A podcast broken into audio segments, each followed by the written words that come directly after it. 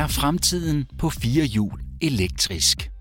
Mange eksperter har i årvis set elbilen som den bedste og grønneste løsning. Det bliver bakket op af Europakommissionen, der ønsker, at alle nye biler fra 2035 skal være emissionsfrie, altså frie for brug af fossile brændstoffer. EU støtter forhandlere og producenter, der ønsker at gå samme vej. Og det samme sker for forbrugeren, som skifter den gamle bil ud med et grønt alternativ. Kort sagt, EU satser penge og prestige på at få europæerne til at køre elektrisk. Men hvordan får vi bilisterne til at vælge den elektriske løsning?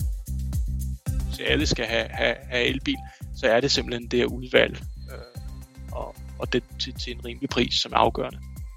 I denne episode af Euronet Plus Green Deal podcast ser vi på, om elbilen er den grønne løsning og dermed fremtiden. Hvilke udfordringer er der, hvis den europæiske bilpark skal være mere bæredygtig, og størstedelen af de 450 millioner indbyggere i EU-landene alle skal køre på el?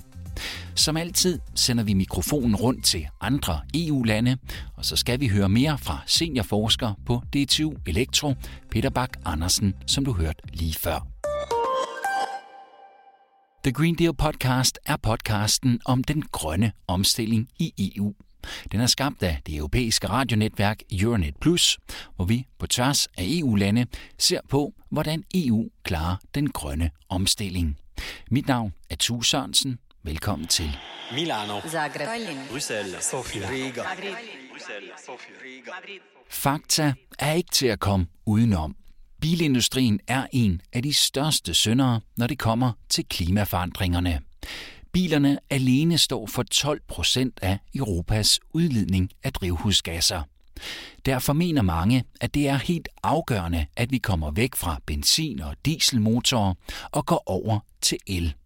Det er et centralt mål for EU, hvis vi skal nå målet om en netto nul udledning af drivhusgasser i 2050. Elbilen udleder mindre CO2 end benzinbilen gør, når vi kører. Men gør det alene elbilen til det mest miljørigtige valg? Det er spørgsmålet. For at finde svaret starter vi i Tyskland, hvor antallet af elbiler nåede nye højder i 2021, med mere end 300.000 solgte batteridrevne biler. Det skyldes blandt andet, at den tyske regering har skåret markant i afgifterne, og at den samtidig har indført en række tiltag, der gør, at forbrugerne i dag kan spare op til 9.000 euro på en ny elbil. Mange producenter og forhandlere nikker til omstillingen. Volkswagen har for eksempel omfavnet elbilerne, og i dag er størstedelen af deres nye modeller rene elbiler eller delvist eldrevne, de såkaldte hybridbiler. Men fordelene ved elbiler deler også vandene i Tyskland. Mange producenter påpeger nemlig, at man var nået meget langt med at gøre benzinmotoren mere grøn. Vores kolleger i Tyskland har talt med Oliver Menzel, der er bilsælger. Han anerkender, at elbilen er med til at nedbringe CO2-udslippet, men han mener samtidig, at elbilen samlet set er en større klimasønder end eksempelvis dieseldrevne biler. En elbils økologiske fodaftryk er faktisk virkelig skræmmende. Vi skal overveje hele processen fra produktion til bortskaffelse. Og i betragtning af hele cyklusen, mener jeg personligt, at elbiler er værre end en typisk konventionel bil. Vi har ikke et globalt finstøvsproblem, vi har et CO2-problem. Og dieselmotoren er statistisk set den køremåde, der producerer mindst CO2. Det, der sker lige nu, strider imod realiteterne. Ifølge Oliver Menzel kan tilskudsordningen til elbiler i den grad ses på salgstallene i Tyskland. Den økonomiske faktor er nøglen. Den tyske regering har indført klare incitamenter ved at sige, at køretøjer, der opfylder visse kriterier, kun pålægges en fjerdedel af de sædvanlige bilafgifter. Og det er det vindende argument. Hvis du køber en bil til 80.000 euro, og du kun skal betale afgift på 400 euro i stedet for 800. Vi tager turen videre til Bulgarien. Her har vores Euronet Plus kolleger talt med Rosen Daskarlov. Han ejer et firma, der producerer elbiler. Deres mål er at producere 20.000 elbiler i 2022. Han fortæller, at markedet for elbiler i Bulgarien vokser, men samtidig står den elektriske løsning kun for under en promille af alle biler på de bulgarske veje. Samtidig er Bulgarien paradoxalt nok det land, der har den laveste pris på elbiler. Daskarlov mener, at der mangler incitamenter for både producenter og også kunder til at vælge elbilen. På tværs af Europa er der for det første bonusser til slutforbrugeren med rabatter på op til 10.000 euro per bil. Og så tilbudes fra fabrikanter, tilskud, skattelettelser osv. Desværre eksisterer ingen af de ting i Bulgarien. Det vil ikke være svært for mig at fremstille disse biler i Bulgarien eller i et andet land uden for EU. Men på et vist tidspunkt, når vi gør regnskabet op, og hvis det viser sig, at vi er ude af stand til at konkurrere med de andre lande, så vil vi simpelthen blive tvunget til at ændre vores politik eller flytte produktionen andre steder hen. I midten af 2021 var der 221 ladestandere i Bulgarien. Det kan virke som et skridt i den rigtige retning, men når man går tallene efter, så viser det sig, at ladestanderne er fordelt ujævnt ud over landet. Det er hovedsageligt i de store byer, de er placeret. Alene i hovedstaden Sofia står der 50 ladestandere, sammenlignet med byen Burgas, hvor der er opstillet blot tre. Det skaber logistiske udfordringer for elbilisterne, siger Rosen Daskarlov.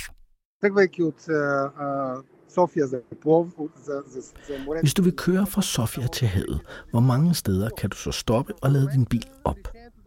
I øjeblikket er svaret for de bulgarske forbrugere en hybridbil. For i bycentre kan hybrider i øjeblikket køre omkring 50 km.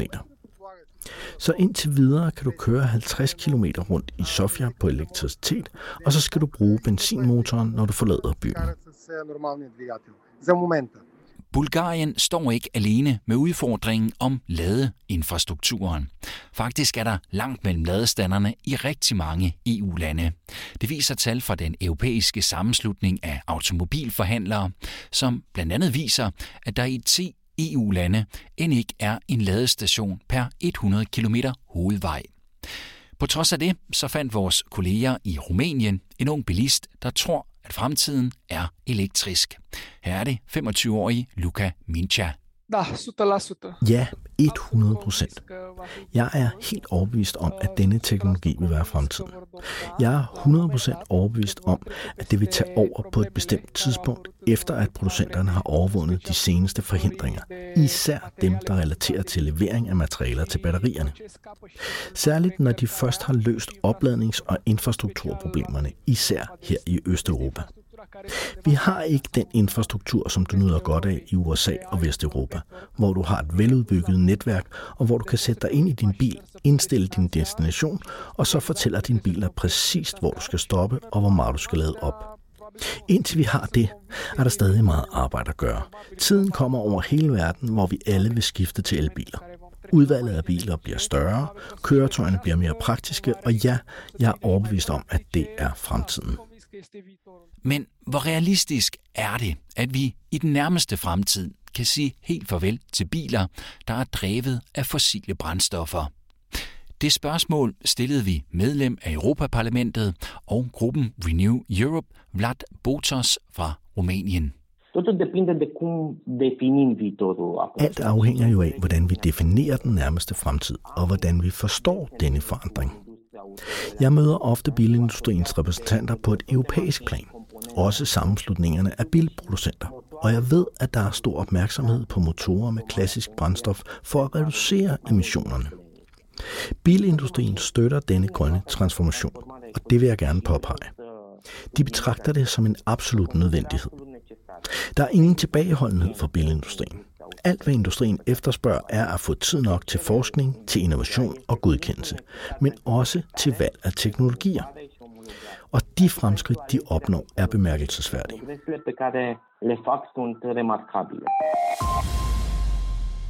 Vi skal naturligvis også lige slå bremsen i i Danmark. Herhjemme står de ladbare biler for 5% af den samlede bilpark. Men som seniorforsker Peter Bæk Andersen fra DTU Elektro påpeger, så stiger salgstallene markant i disse år. Vi har haft faktisk øh, rekord her i øh, december for det største salg af ladbare biler, så det vil sige både øh, hybrid, plug-in hybrider og, og rene elbiler, men hvor at, at de til sammen udgjorde mere end 50 procent af nybilsalget øh, i Danmark. De sidste par år, der har det været plug-in hybrider, der ligesom har øh, ligget lidt foran elbilerne, øh, men nu ser det ud som om, at, at det er ved at skifte, sådan, så det er, lad os sige, de rene elbiler, der, der overtager jeg spurgte Peter Bæk Andersen, hvilke faktorer, der er afgørende, hvis vi skal se en omstilling fra den almindelige bil til elbilen. De tre første, jeg vil nævne, det er prisen og rækkevidden, og så er der også det udvalg. Både pris, rækkevidde og udvalg, de udvikler sig meget i de her år. Det er noget med omkring øh, skala, så når man kommer fra produktion op i en vis skala, øh, så begynder priserne at falde. Hvis man producerer batterier i større skala, så kan man også putte et større batteri i bilerne, uden at bilerne bliver meget alt for dyre. Efterhånden, så der er flere og flere bilproducenter, der går ind i det her, så har vi også kunne se, at udvalget af elbiler det øh, øges signifikant. Jeg tror, det er vigtigt for, at alle danskere skal skaffe sig elbil, at de føler, at de kan få en bil, der matcher deres behov. I matcher behovet, så er det både i forhold til, hvilken type bil de gerne vil sætte sig ind i, øh, og så er det selvfølgelig også det her med prisen. Igen, hvis alle danskere skal sidde i elbil, så skal man, skal man også have elbiler til alle budgetter. Men den sidste og den store, det er selve ladeinfrastrukturen. Det er i øjeblikket øh, en, en flaskehals, der i værste fald kan holde elbilsalget tilbage over de næste år, hvis ikke at man formår at følge med øh, efterspørgselen. Ladeinfrastruktur er altså helt grundlæggende, som vi også hørte fra Bulgarien. Spørgsmålet er derfor, om vi i Danmark får løst den flaskehals, som Peter Bak Andersen omtaler. Vi var ret tidligt ude i Danmark øh, med at få ladeinfrastruktur op. De sidste tal, jeg har, der var, det var omkring 4.000 offentlige ladepunkter, vi har i Danmark. Det, man kan sige med det antal, det er, at det er ingenlunde nok til at opnå, altså i forhold til de tal, vi gerne vil opnå øh, i salg af elbiler, altså de her, der har været de her 775.000, og måske nogle, faktisk nogle realistiske antagelser om, øh, om endnu flere elbiler i 2030, 1 million eller helt op til halvanden million. Og der kan vi bare sige, at den infrastruktur, vi har i dag, det er ikke en infrastruktur, der kan imødekomme det behov, der er. Man kan sige, at en god ting, det er jo, at, at langt de fleste danskere vil kunne møde deres ladebehov derhjemme øh, cirka 4 ud af 5 tilfælde, 4 ud af 5 danskere vil ligesom kunne lade op, hvor de bor. Den gode nyhed, kan man sige, det er, at der, der sker ret store investeringer i det her. Altså, der er en del private virksomheder, som er inde over det her og investerer ret massivt i det her. Og så er der også nogle øh, puljer, noget støtte. Der er nogle øh, udfordringer, som jeg tror stadigvæk skal løses. Særligt i, øh, kan man sige, hvis vi siger i bymiljøer, så er der det her udfordring med at sige, hvad er det, man bør investere i? Er det, øh, hvilken type teknologi bør man investere i? Og hvad er kommunernes rolle i forhold til den her udrulning? Når det kommer særligt til bymiljøer, så kan man simpelthen man har ikke råd til at spare på nogle værktøjer i værktøjskassen. Jeg tror, man skal have infrastruktur op øh, alle de steder, man ligesom kan komme til. Altså både på arbejdspladser, boligforeninger, ved indkøbscentre. Man, man er simpelthen nødt til at have en bred palette af, af opladningsmuligheder det er, jeg er helt sikker på, det er elnettet nok skal kunne imødekomme de her elbiler. Tidligere i udsendelsen her hørte vi tyske Oliver Menzel stille spørgsmålstegn ved elbilen, og om den overhovedet er den mest grønne løsning på den lange bane. Jeg spurgte derfor Peter Bak Andersen, hvad der skal til for, at elbilen kan vinde på det samlede CO2-regnskab.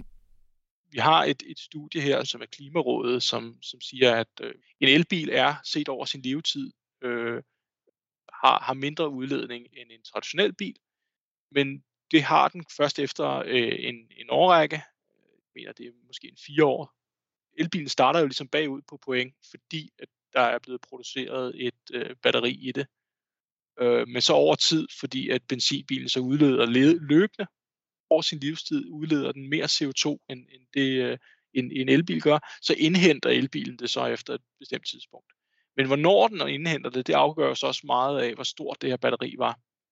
Øh, der er jo både nogle etiske og nogle CO2-mæssige udfordringer med den måde, som, som batterier produceres på. Der arbejder man jo på nogle nye batteriteknologier, som øh, bruger færre sjældne øh, materialer, og færre materialer i det hele taget, og som, øh, hvor du flytter produktionen hen til lande, hvor at produktionen så er, er baseret på vedvarende energi. Det er, som du nok kan høre, et kompleks regnskab, når der skal sættes to streger under den grønneste løsning. Men ifølge Peter Bak Andersen fra D2 Elektro, så giver det ikke mening at gøre den konventionelle bilpark mere grøn. Elbiler er løsningen, siger han, fordi vi løbende kan gøre dem grønnere.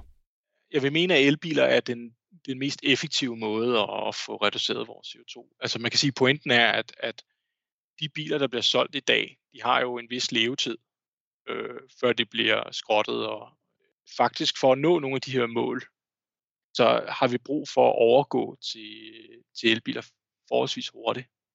Hvis du får øh, transporten over til, til, til el, så kan du jo løbende gøre transportsektoren endnu grønnere, efterhånden som mixet af energi bliver grønnere.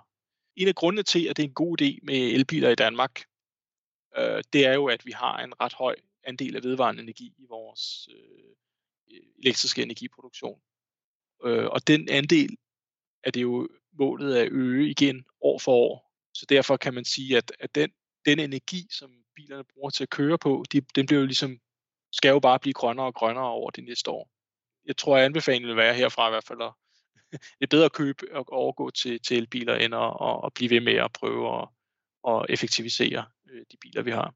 Der er altså behov for at sætte skub i udviklingen. Men hvad er så udsigterne til det? Har vi fået det gennembrud, der for alvor kan skubbe udviklingen i den helt rigtige retning? Vi, vi er i gang i det første gennembrud, hvor at vi går igen fra de her øh, meget tidlige teknologibegejstrede, øh, den teknologibegejstrede del af befolkningen til den lidt bredere udsnit af befolkningen. Og jeg tror, at man kan sige, at vi har også kunne se det i det her salg af hybridbiler, at der er, er mange, der måske har ville se det lidt andet og, og, og, og, og set på el som hybridbiler som sådan en overgangsteknologi.